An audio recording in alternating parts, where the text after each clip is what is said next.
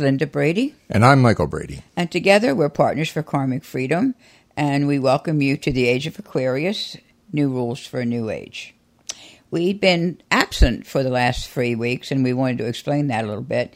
Um, once in a while, we go on tour, and this time we ended up in Charlotte, Virginia, and then we went to Franklin, Tennessee. Charlottesville, Virginia. Charlottesville, pardon me, Charlottesville. or civil. Or Seville, Seville, as they Seville, say, as they like to call it for sure. Okay, and then we went to France. See, I'm tired. I can you can tell I'm not even getting my words correct, correctly here. So we came back home just a few days ago and uh, decided to start with our podcast again today. So this is podcast six for those of you that are counting, and this is going to be for uh, discovering your inner mother. And before we even begin to talk about that, some people said, well, you know, why is it so important to know what is the inner mother and what is the inner father? What is the inner family? The whole idea of that inner part of us is um, daunting to a lot of people or misunderstood. And we know, Michael and I know, that to move into the age of Aquarius, we are being asked to become spiritual adults, cosmic adults, if you will. Which also means that we're asked to become more complex and sophisticated rather than simple and childlike. That is absolutely correct. So, in order to be more complex and to be able to understand the different parts of ourselves, um, we talk about that in terms of the inner child and the inner mother and inner father. One of my symbols that I use, if you can imagine our two oak trees that are about, oh, I don't know, 10 feet apart, let's say and they're very strong and they're very they're very powerful and they've been there a very long time. And in between the two oak trees is a hammock, and and the hammock, guess who's on the hammock? The child. The child, the inner child. So we have the mother, which is an oak tree. We have the father, that's an oak tree, or you can call one the willow tree and one the oak. It doesn't matter. But those two trees are the foundation, they're emotional foundations of us. And putting it in the vernacular of being human, you know, we all come from male, female energy, man, woman, mother, father. So for me, the idea of having the roots, the foundations, the pillars, however you want to see that, that are strong and powerful, with the little girl or little boy in the middle of that is very helpful to me. And certainly, I believe to become a spiritual adult, I need to become connected and responsible to the inner mother and the inner father. So that's how we got to this whole point. So, and astrologically, that is supported, you know, which is one of the reasons I love being an astrologer. That that the idea of the good mother comes from an understanding of the moon in our chart. Understanding the good father comes from an understanding of Saturn in our charts. So Saturn and the good father is our next podcast. Today we're going to talk about the inner mother, or we can call her the inner divine feminine. We can call her the inner mother that's divine. We can call her many different things. the inner goddess. The inner goddess. All those things are archetypal, as Carl Jung would say. The archetypal good mother. Now, the challenge, of course, is not all of us had good mothers, or we wouldn't consider it that way. So, one of the things that we taught, we the way to access and look at that is what kind of mother did we have externally, and what kind of mother did we want, which sometimes is very different. And being able to understand that, understanding what the good mother was, and understanding how our inner children related to that good mother energy or bad mother energy. So to be able to to really learn how to become that for ourselves, we needed to, we need to know what we've come from. Okay. Now, some people have said to me, well, why would I even think about creating a quote bad mother unquote? Right? Well, we would think we wouldn't, right? We would create the good, loving, gentle, emotionally supportive mother. Well, then there wouldn't be any point to being here. Well, I guess not. Everything would have been worked out. It would have been worked out, everything's fine, there's no challenges, nothing That's nothing right. happens. We should probably be in heaven at that point. Right. So what happens is that Michael and I believe that we've had many lives, and we've had many lives as women, and we've had many lives as women who had children. So one of the things that's helpful is to find out not only about how we were mothered in this life, but what kind of mother have we been? And sometimes that doesn't look too good. Sometimes it's a problem. Um, sometimes we were bad mothers. Sometimes we were abandoning mothers. Sometimes we were mothers who lost our children. I mean, there's so many ways that one can identify with that. Sure. And understanding that in context, I believe that we've been in our spiritual childhood, in our evolution, our incarnations up until now, and this is our um, incarnation of of our adulthood, of the beginning of our adulthood. So, so um, childhood is not a perfect experience, is it? No, Uh, no. And so, as children, having children, raising children, so to speak, karmically, up to this point, we haven't done a really good job of being mothers and fathers. Right. So this is the life that we take a look at the way we were raised, the way we were mothered, and specifically, and figure out ways that we want to change that Right. and to become that for our own inner child. So, you're saying that something in my chart would tell me what kind of mother energy is right for my inner child? Yes. And that's not true for everybody's inner child, it's just true for my inner child. Correct. That's why astrology is so helpful because it's very individuated and specific. Now, Carl Jung talks about archetypes. Like there's a archetypal good mother across That- cultures. Right. That applies to everybody. Right. Now this is not that. This is and More specific. it's much more specific and that's why i like it because you know my moon is in pisces and my little girl had a different kind of mother than your moon in cancer had That's right, exactly. so so being able to look at our charts look at the moon sign in our chart and figure that out is really quite helpful because then we can go oh well that's exactly what happened that's who, who my mother was and that is what my my inner child received as mother now, it, it gets a bit complicated with the moon because the moon not only represents our inner child and our inner child's personality, which it does, it also represents that mother, whole mothering experience. What kind of mother did I have? What kind of mothering experiences did I have?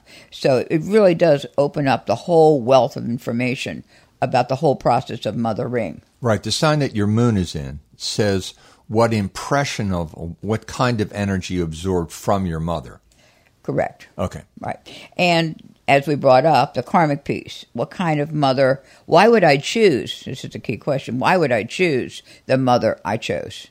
Ooh. Oh, okay. So it goes back to my idea of the cosmic, the cosmic coffee shop.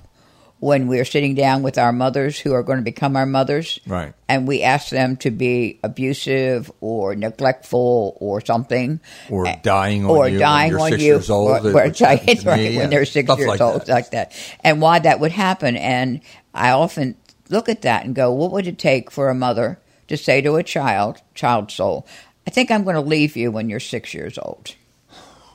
And that, you know, that whole idea of would that be a good mother? Well, yeah, if you needed it, if it, on a cosmic soul level, you needed to be left at six years old, If it fit with my plot, my my drama, my script that I wrote for this life, right? That's right. And your mother, of course, would have had her, your your soul mother would have also had her script.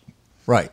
And her script and my script Matched. They support each other's path. That's right. So she decided she was going to die, pardon me, and pass over at thirty-seven or eight, whatever Right. she was, And that served her and that served her, and it served you to uh, have that loss as a six year old. as a six-year-old. Yeah. Now that sounds like, oh my God, how can we do that? But we do.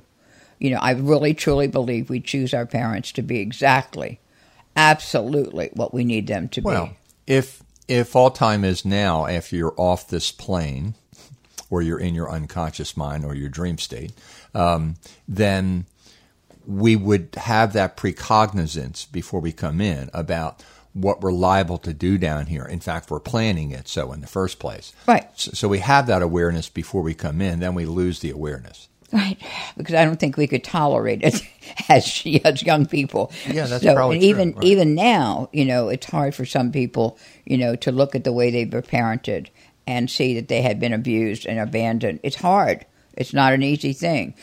Go ahead. What were you going to say? I, I, I was going to say that um, an interesting side point to this is it's important that we forget when we come into each of our incarnations because on the earth plane, the plane that we're in here, if you take a look at the experience of feeling free, being free, has to do with making choices, doesn't it? Right. Okay. And in order to make a choice, Try this out. If you know everything, I mean 100% of something, do you have a choice?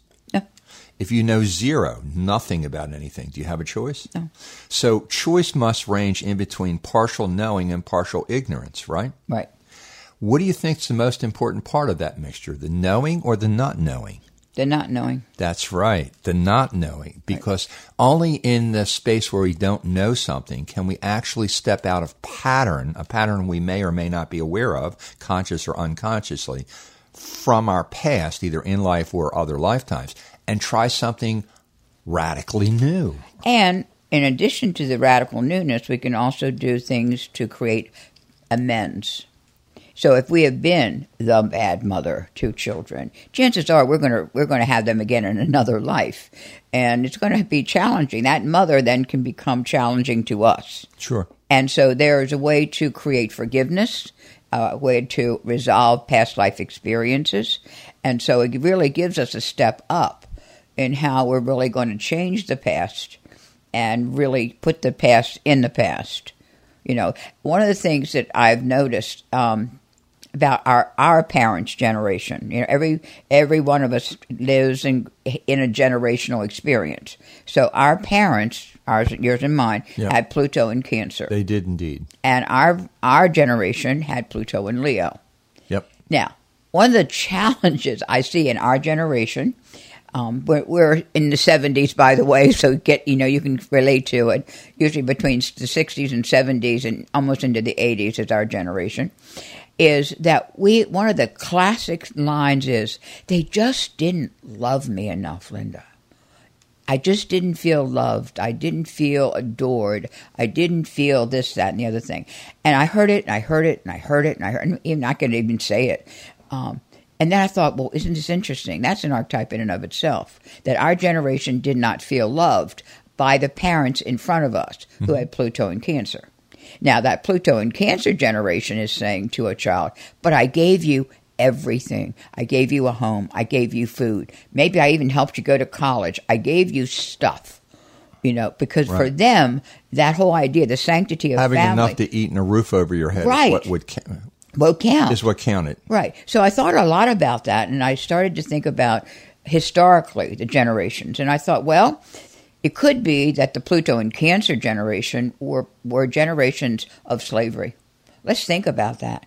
That this whole generation had some level of slavery, whether it was slavery in this country or slavery, however, of mm-hmm. poverty. We could have slavery of many things, and in that case, all they cared about was that the family stayed together, that nobody talked bad about the family, that you know that there was you didn't enough upset given. things, didn't rock the Didn't boat, rock any didn't boats. cause anything to change because everything could change so precariously, so Right. quickly if you were enslaved. Exactly. And slavery has been around for ten thousand years, as long as we can record history in almost every culture Every that's existed. absolutely. So if that's the case, then the Pluto and Cancer generation is bringing forward that terror of having their children taken away from them, or not having a home, or any of those things, having stability. Mm-hmm. Okay, so they here they come, and now here we come. Now we prob we have Pluto and Leo, so we're a little bit narcissistic. So we're saying yes, but well, was I'm the center of everything. I should be. Leo energy, right? I should be. Yeah. And yeah, yeah, yeah, you gave me a home, you gave me food, yeah, blah, blah, blah. But you didn't adore me. Right. And so what I think about about that is that what if we were the slave owners? What if we were the kings and the queens and the people that disregarded people Right. just because we could? We had the power, we had the money. So what do we do? We create, come back again, and are on the other side of that. That the, our parents are not going to adore us. They're going to provide what they think is important, but we're not going to get what we want because karmically we hurt them in that way. And expect servitude And expect- in return. Ooh, there's a good word. isn't it? So I think about things like that. That's what I think about at night. But I think it's really true that there is a very different orientation from in our generation. And every generation has its own issues. I'm just using ours as an example. Right. You know, so Because we, can relate to it personally. yeah, because we can relate to it. Um, so the bottom line, I think, of it all is, you know, that karmically and on a level of resolution and forgiveness, we all choose our parents. We all choose our inner, mo- uh, our external mothers in order to make amends to all the children that we could have hurt. because we are having to understand what it's like to be on the other side of that. We're not the kings and the queens now. We are the slaves. Or we feel like we are. We're not really, but it Right, feels that way. right. So it's very, very important in, with all that being said, to understand what our moon represents. Because in our chart, the moon is going to give us the information about our inner child, the personality of our inner child, and it's also going to give us the personality of our inner, of our external mother. They're related. The personality of our inner child and the personality of our external mother or mothers. In my case, I had two. I had a Right. birth mother and a stepmother, Right. or anybody else. Whoever is your primary female Caretaker. caretaker Right. is who we're talking about here. Exactly. So it gets a little confusing. So if you understand that your inner that your external mother gave you oh, let's say she was a wonderful mother but she was never home. Mhm. Okay, that that's what happened with me. Uh, My mother never, Right, you right, know, right. She was too busy She was saving the all the time, right. Well, no, we called her Saint Betty. She was Right. busy handling the world Saving the world. saving the world. But I didn't see it that way at, the, at when I was young. I saw it as she was neglecting and abandoning me. So she was doing her karmic mission, and I was doing mine in having a mother who was not available emotionally and mostly physically, because I needed to learn what it was like to abandon, have abandoned some other child.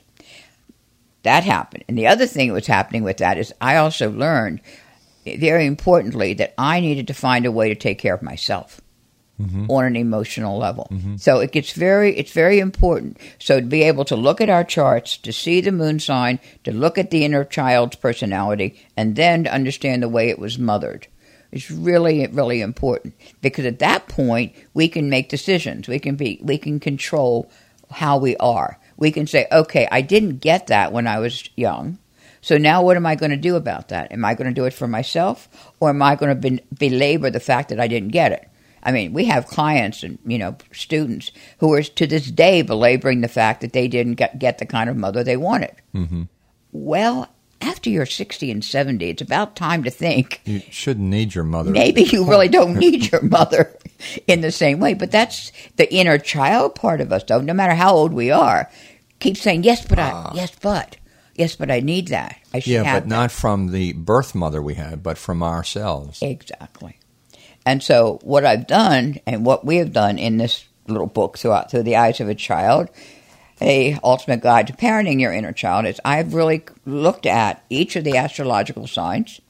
I've come, I've given a description of each of the signs. Mm-hmm. I've given a description of the kind of mother those signs would have. Right. I've given descriptions of the comforting relationships that we've had with our mothers Right. and the challenging relationships with our mothers. It's all very clear in here. Right. And then I go on to give strategies and techniques about how to be the best mother that you can be Right. to your own child, specific to your moon sign. Tailored to your chart. Tailored to your- your karma. Your karma, your understanding, the way that you need to look at it, the experiences, Yeah. all of it. My moon was my moon is in Cancer in the eighth house, and the eighth house rules sex, death, and transformation. Death would be the important word there right now. So at six years old, I have my birth mother die, and she's the only touchy, feely, cuddly, emotionally, physically comforting person in my family. And my stepmother, after I get her, is nervous and anxious. She runs around and she is always fixing food and asking if you're hungry and folding the laundry and trying to clean the house and uh, and keep up with everything. But she's not a soft, touchy, feely person. She doesn't hug a lot.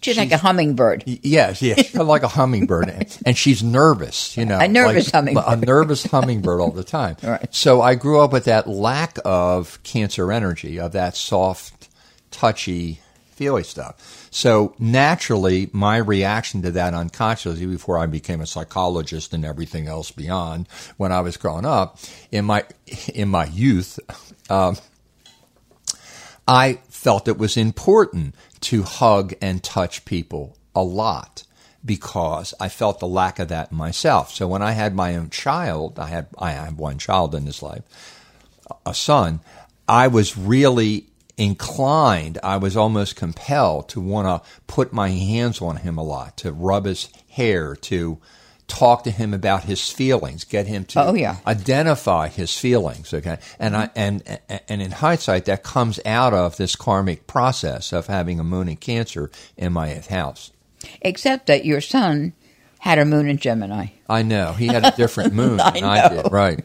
And so his ideas of, of what you were trying to share when he was young are different than what he can feel now. That's correct. So anyway, so and that's important to, to think about though, because when we are parenting our external children or ourselves, we have to be really knowledgeable about what they need. right. You know, because if we're projecting on them what we didn't get, that's hardly ever what they need. Right. So, which is one of the reasons that a lot of my clients have young children. A lot of my clients have to start working with me before their children are even born because they want to know what their ch- child needs, not as an extension of themselves, not as an ob- objectified ex- ex- uh, expression of themselves, but their own selfness. Which is why New Age parents are so wonderful to work with because they really they know what their child needs on an emotional level. They know what kind of mothering that child needs. They know what kind of fathering that child needs. Right. Now, sometimes they can't pull it off, but then I say, but that's okay. There's the challenge. Your your child needed that challenge. It doesn't need you to be the perfect mother. It needs you to be exactly who you are. Now you can round out the edges and work on that better than most parents could because Right. you know what the Right. child's moon Right. is. But it's always going to have its glitches. Oh, always. Yeah. Oh, it's good. It needs to. Well, and and we picked the parent involved because the, how they were going to be in this lifetime, as imperfect as that turns out to be, was exactly what we needed to bring our consciousness, maybe at some point in our lifetime, to a place where we tune in enough to this issue and start to deal with it for ourselves. Okay. Now here we're going to. I'm going to have Michael talk a little bit about the difference between a woman's moon and a man's moon. So, Michael, take it. Okay, so for men, for all you men out there, listen up. I'm going to lower my voice now. Um, men, uh, men's moon signs are projected. That means that we don't pay attention to the emotional side of ourselves as much as women pay attention to the emotional side of themselves, generally speaking. Okay, so we project, that's a technical term here in psychology, we project like a movie projector that energy, that awareness of our emotions externally out to the women that are in front of us, that take care of us. So our moms to start off with, our wives, our lovers, our, our friends who are female, all of that is a projection for us. And we attract in the people that we need to mirror what we're dealing with with our, own female energy. Uh, so when you look at at your mother and the kind of person the kind of personality she was for you. And you look at at, at your lovers at your spouses at the women that you deal with in life. You'll find that you can amalgamize you can find common traits amongst all of them to a certain degree. And when you pull that out you extract that out and that's going to be the things that you don't appreciate about them. It's going to be the things that bug you, the things that you don't like about women or about them in particular. And those are the female qualities of yourself that you're basically out of touch with in this lifetime because you jumped into a male body Right. and have a male personality on top. Except you've also had female lifetimes. We have? Yes, you You, have. you mean we have to switch back and Back and forth? forth. Yes, we do. Does that mean we also like do everything? Like, do we become other races and other ethnic groups, and Oh, do we change is so countries and everything? Yes, it's true. Hmm. So, and this, you know, this is where uh, it gets a little dicey for men because usually when we um, are projecting something, in this case, a man's projecting their what Carl Jung called the anima, the hidden female self, The onto the versus the animus. Yes, that's we'll talk about that next week. Right. okay. So he's projecting those energies. Now, unfortunately, we don't usually respond to things unless they have a challenging aspect. Right. On the earth plane, in our childhood of growing up here, evolutionarily. We really don't pay attention until we get uncomfortable. That's enough. right. So it's not like we can man can project and have all these wonderful experiences with women because chances are they take that for granted and they, it wouldn't be challenging. So they tend to create uncomfortable, challenging relationships. So when a man looks at the book, he's probably going to look at this at the problematic part of his moon first, which Yep. is which is fine, and then he's going to be able to look at women. Uh, and what they've represented, and being able to see it. That amalgamization and coming up with that one energy is very powerful, and it will affect us. And if it doesn't affect us emotionally, we haven't done it right. It has to come from that heart emotional place and go, oh my God, is that really what I you know, repressed all these my whole life? Well, yeah, it probably is. And at that point, that changes. As soon as we're conscious about it, as Carl Jung would say, as soon as we're conscious about it, then we work on it. Right. You know, and this is, you know, when, when people come and say, you know, I, I've been married three times and it's never worked and, you know, blah, blah, blah. And we'll, we'll start talking to them about the common traits of the women that they brought in. They've created a pattern and they are the common denominator. And once we un- they understand that they are the common denominator, and they've all you know, every single woman he's drawn, brought into his life is the same, then he can go, "Oh my God, I was just looking at myself in the mirror." Or I was trying to resolve my issues with my mother, who was X, Y, and Z. And then they can start creating a new pattern. Now, the flip side we'll talk about next next week because we met, we women have the same issue; they're just reversed. Yes. You know, so it's really important to to know that, and that's one of the ways, probably the most powerful ways to access our inner mother when we're starting to see it, you know, outside of ourselves. Right. Okay, now there are other ways to do that. One of the things that we, you know, that we talk about a lot in our work is how we create the experiences that we need through dreaming or meditation. All right. Um, so programming your dreams means that we literally ask our soul, God, whatever, whoever, um, that we have a, question, and that question's important, and that once we ask the question, the uh, the dream then becomes a real process. And let me jump in here a second. Sure. Okay. So programming your dreams means this. When you lay down at night to go to sleep and you begin and you close your eyes and you begin to let go, to drift away, you're actually drifting through a hypnotic state into sleep and dreams. Dreams and hypnosis are very aligned with each other in the same place, in the same state of being. So when you're talking or you're thinking to yourself as you go to sleep, whatever you have on your mind, whatever you say, whatever you think about as you drift away completely, that last thing is a hypnotic suggestion. And your unconscious mind, which is always on the job, 24 7, 24/7. 365 days a year, as long as you're breathing, is listening to that. And so by programming your dreams, what you're doing is, is you're, you're actually talking to your unconscious mind. We would say you're also talking to your soul to help you. Talking to your soul and your unconscious mind as, as you go to sleep is, in fact, programming something that's automatically going to happen once you've drifted completely away into your sleep. Thank you, Master dream. Hypnotherapist. You're welcome. Okay. All right. So once we've done that, then we can get an idea on another level of what our inner mother is. And sometimes it'll show up as a, a woman, oh, Aunt Louise or somebody, you know. Mm-hmm. But it doesn't matter. If we program to find out more about our inner mother, any woman show, that shows up in the dream is something we need to understand. And everything in a dream is a fragment of ourselves. Anyway, it's a fragment of our unconscious mind symbolically presenting itself to us Right. so that we can see it. Because I believe that all, all dreams are a gift from God. We just have to figure it out. You know, some people, you know, have these really they can they have dreams of the great American it could be the great American novel and they can get lost in the weeds with all the detail. Yeah. Or some people have trouble just remembering anything Right. Um, the extremes. the extremes. You know, what one of my classic examples of this was a client of mine. I'd been working with her for years. Oh, probably well, I don't know, maybe five, six years. And I knew, based on her chart, that she had real issues with her mother.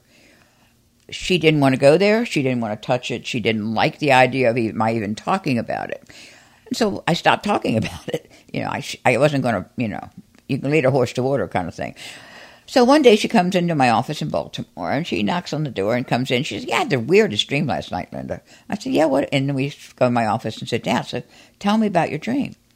She said, You know, I dreamt that I painted my kitchen red.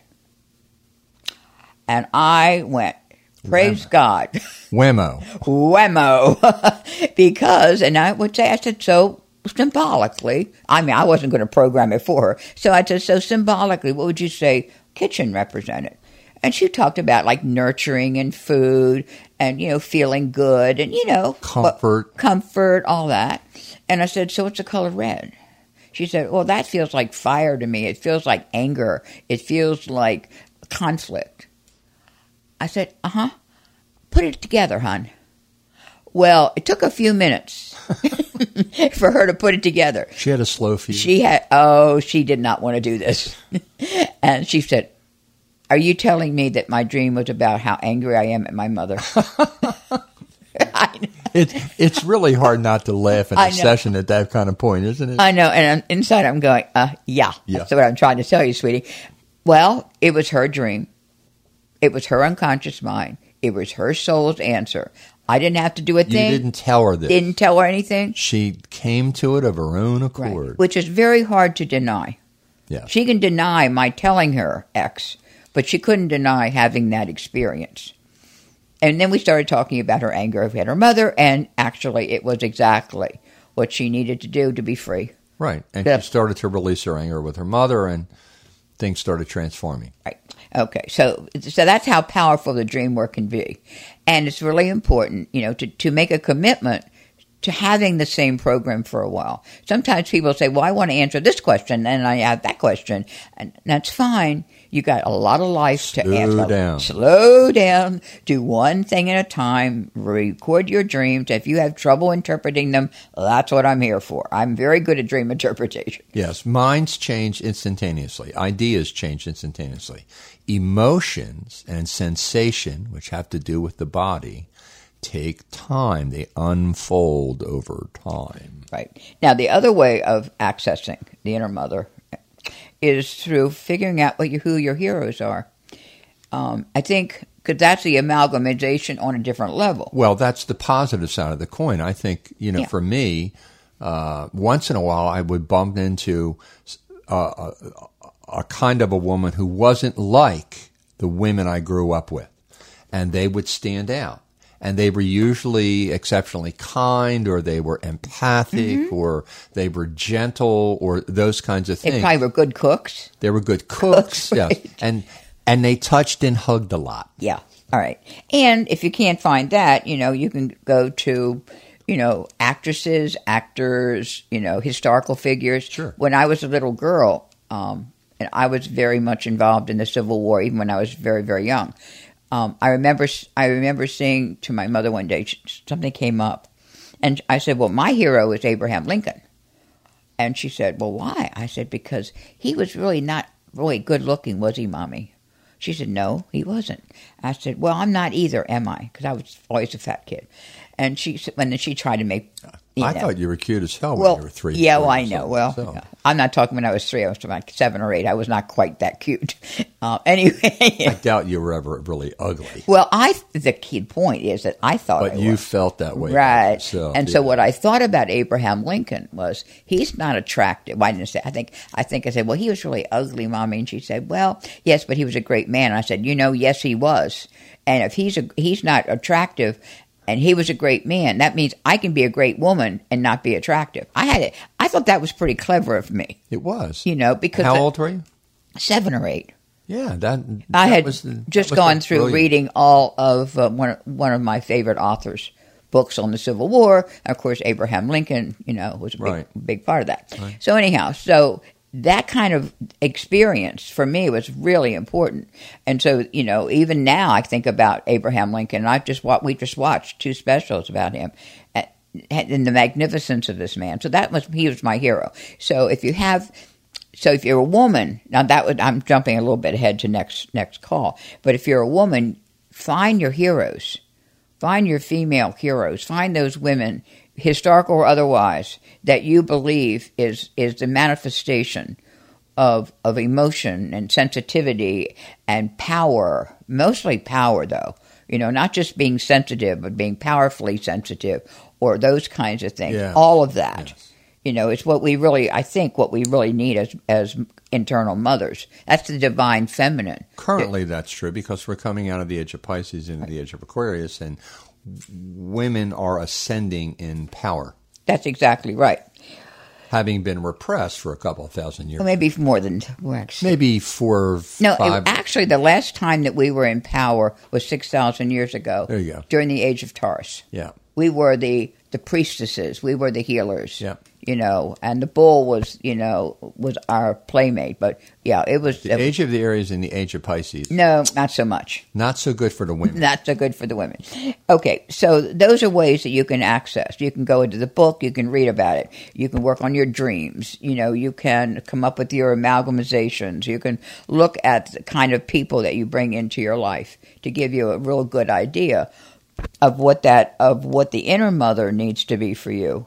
Um, some most of the time, it's going to be exactly the opposite. And I, I, Mike and I say this to clients all the time.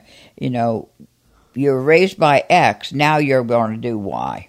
Now that's fine, except sometimes that's too extreme. Right. You know, so it's like we have to be careful on both sides of that coin. But that basic oppositional thing is what leads to some progress each lifetime, even if you haven't got a clue what you're doing. And think about it if we're supposed to learn what not to do from our parents, and that's that's a heck of a thing to learn, isn't it? It is, yeah. So anyway, okay. So a big part of this whole process, as we've been talking about the inner mother, has to do with emotion. Ah, my specialty. Yes, your specialty. so one of the one of the big challenges that people have when they're talking about this or working on this is they don't get in touch with the heart energy or the feeling energy. Right. Now, that's why I said before when you're dealing with a projection, if you don't have a feeling about that projection, chances are it's not one. Right. So that the more the Or more, if it is one, it isn't important. it's not important enough. Lifetime, right? No, but if it's if it creates mad, glad, sad, scared, or ashamed, Yep. you've got you've got something going here. And so that whole idea of the moon sign and the inner, mother energy, it's all about emotion. It's not intellect. And I have people to this day that say, "But I want to understand it," and I said, "No, you don't." They don't. Oh, yes, I do. No, you don't. I, don't. I What you want to do is experience it. yeah, you want to experience it on an emotional level, and that is what will sh- that will create the change. I spent most of my adult life because I was an intellectual, which was the one thing I had going, I think, and to realize that that and what dollar or two dollars will get you a cup of coffee didn't make many changes in my life. When I started understanding my emotional life, though, and dealing with that, that changed just about everything. So uh, Michael's got this wonderful little plan that he's developed to help you get in touch with your emotion. Okay, so take the three day challenge. Each day, what you can do is commit to paying close attention to your body and its emotions. Now, there are there are words I use for emotions because we have hundreds of words to describe our emotions. I use five categories: glad, mad, sad, scared, ashamed, and then slash after uh, shame and put guilt there. Guilt is a distortion of shame, in my opinion. But the emotional categories God gave us, or whoever started all this, was glad, mad, sad, scared, and ashamed. So five words, five categories. And if you use those words and a scale of 1 to 10 for strength, 10 is the most, 1's the least, you've covered all the nuances of all those other words we use to describe what we feel. So try that and five times a day. So you may have, you know, if you got a smartphone or something, you can set an alarm or every two hours, every three hours, if there's something easy to remember to flag you. Five times a day, whatever you're doing, you, you, you- you take a pause and you go inside, Your body. inside your body. And how do you do that? You close your eyes and you take some deep sighing breaths. Deep breath means that you breathe into your stomach, into the bottom of your lung, not in the top of your chest. So deep sighing breaths naturally do that. You take some deep sighing breaths and you breathe yourself as you exhale down out of your head, which you're going to discover you're in most of the time, into your heart, into your chest. When you feel your presence in your chest, when you're connected to your heart chakra, then you're also connecting directly to your body, your sensations, and your emotions. When we're, when we're up in our head, it's kind of like we're standing on a diving platform above a pool of water and we're talking about how hot and cold the water is.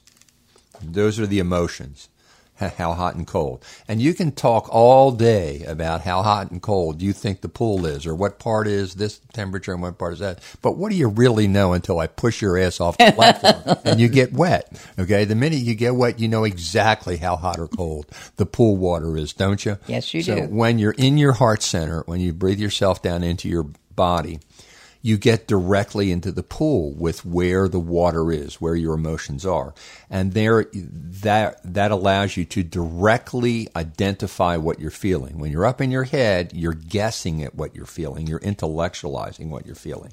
So you want to breathe yourself into your body, into your heart. And first thing you want to pay attention to is not the emotion. Don't go for the emotion right away. Take a little time pay attention to your body itself. Uh, are your feet itchy? Uh, do you have an ache in your back? Uh, is there a gurgle in your stomach because you haven't eaten lunch yet? You know that. Pay attention to whatever's going with your body at the top level and kind of work your way in. When you've paid attention to your body and you have a sense of how you're doing, how you are, then feel around for the feeling if it doesn't come up because it's between your neck and your groin. The emotions occur in our body physically between our neck and our groin. And what I would I would ask you to do is to take your index finger and locate the epicenter, the origin of the finger. So to touch the part of your body where you feel the emotion coming from within you. And then give it a scale, 1 to 10. And give it a flavor and give it a number and know that that feeling is there in your body and it's that strong. And if you pay attention to this over time, you'll become much more able to immediately, with your eyes open, in the course of the flow of your life, when you want to know what you're feeling, and sometimes even without being curious, you'll you'll be aware more of what you're feeling in play, and then you can start to pay attention to things like how much emotion am I generating in a contaminated way from ruminating on the past or speculating about the future, and that, that has nothing to do with the here and now. All of that is extremely helpful in getting you in touch with your emotions. Good. And keep a journal. And keep a journal. And think about your inner child, boy or girl, and your mother, mm-hmm. mothers in life. I have two. um, and and the women while you're doing that, and just let your unconscious mind mix that all together, so that you can begin to feel how it connects to each other, how everything is interconnected inside yourself. Right, and if you get a little um, confused about all that, I'd respond. I I would suggest you go back into our book and take a look at the specifics again of what your your mother is, what your mother was, what you need to be. All those things will you know will show up in there, and then you'll be able to put an emotion on it, not just read it, which is what most people would do, but read it and feel it at the same time, and that will create the changes that you know that we're looking for. So I would strongly advise that. You can get the book. Uh, it's called one more time through the eyes of a child. The Ultimate Guide to Parenting Your Inner Child. You can get it on Amazon and take a look at that. And It'd be lovely if you would be able to look at that before next week when we're talking about the inner father. So you could read about that and you have a you know, heads up on what we'll be talking about next time. And check out our website, karmicfreedom.com, karmicfreedom.com, and learn more about our programs and everything else we're doing in life. Oh, that what a lovely advertisement that was, honey. I was told to do this at Oh. the at the beginning or the end of shows. Oh, more. I see. I see. Yes, we're getting a lot of. Speaking of that, we're getting a lot of wonderful feedback from you all. So um, we're going to do a blast again to blast out that we are back, and we're starting our podcast as of today, once a week, and we're going to spend probably another five or six podcasts more on the inner child, and then we'll move on to another topic. So take care, y'all out there, and uh, we'll see you soon. Bye.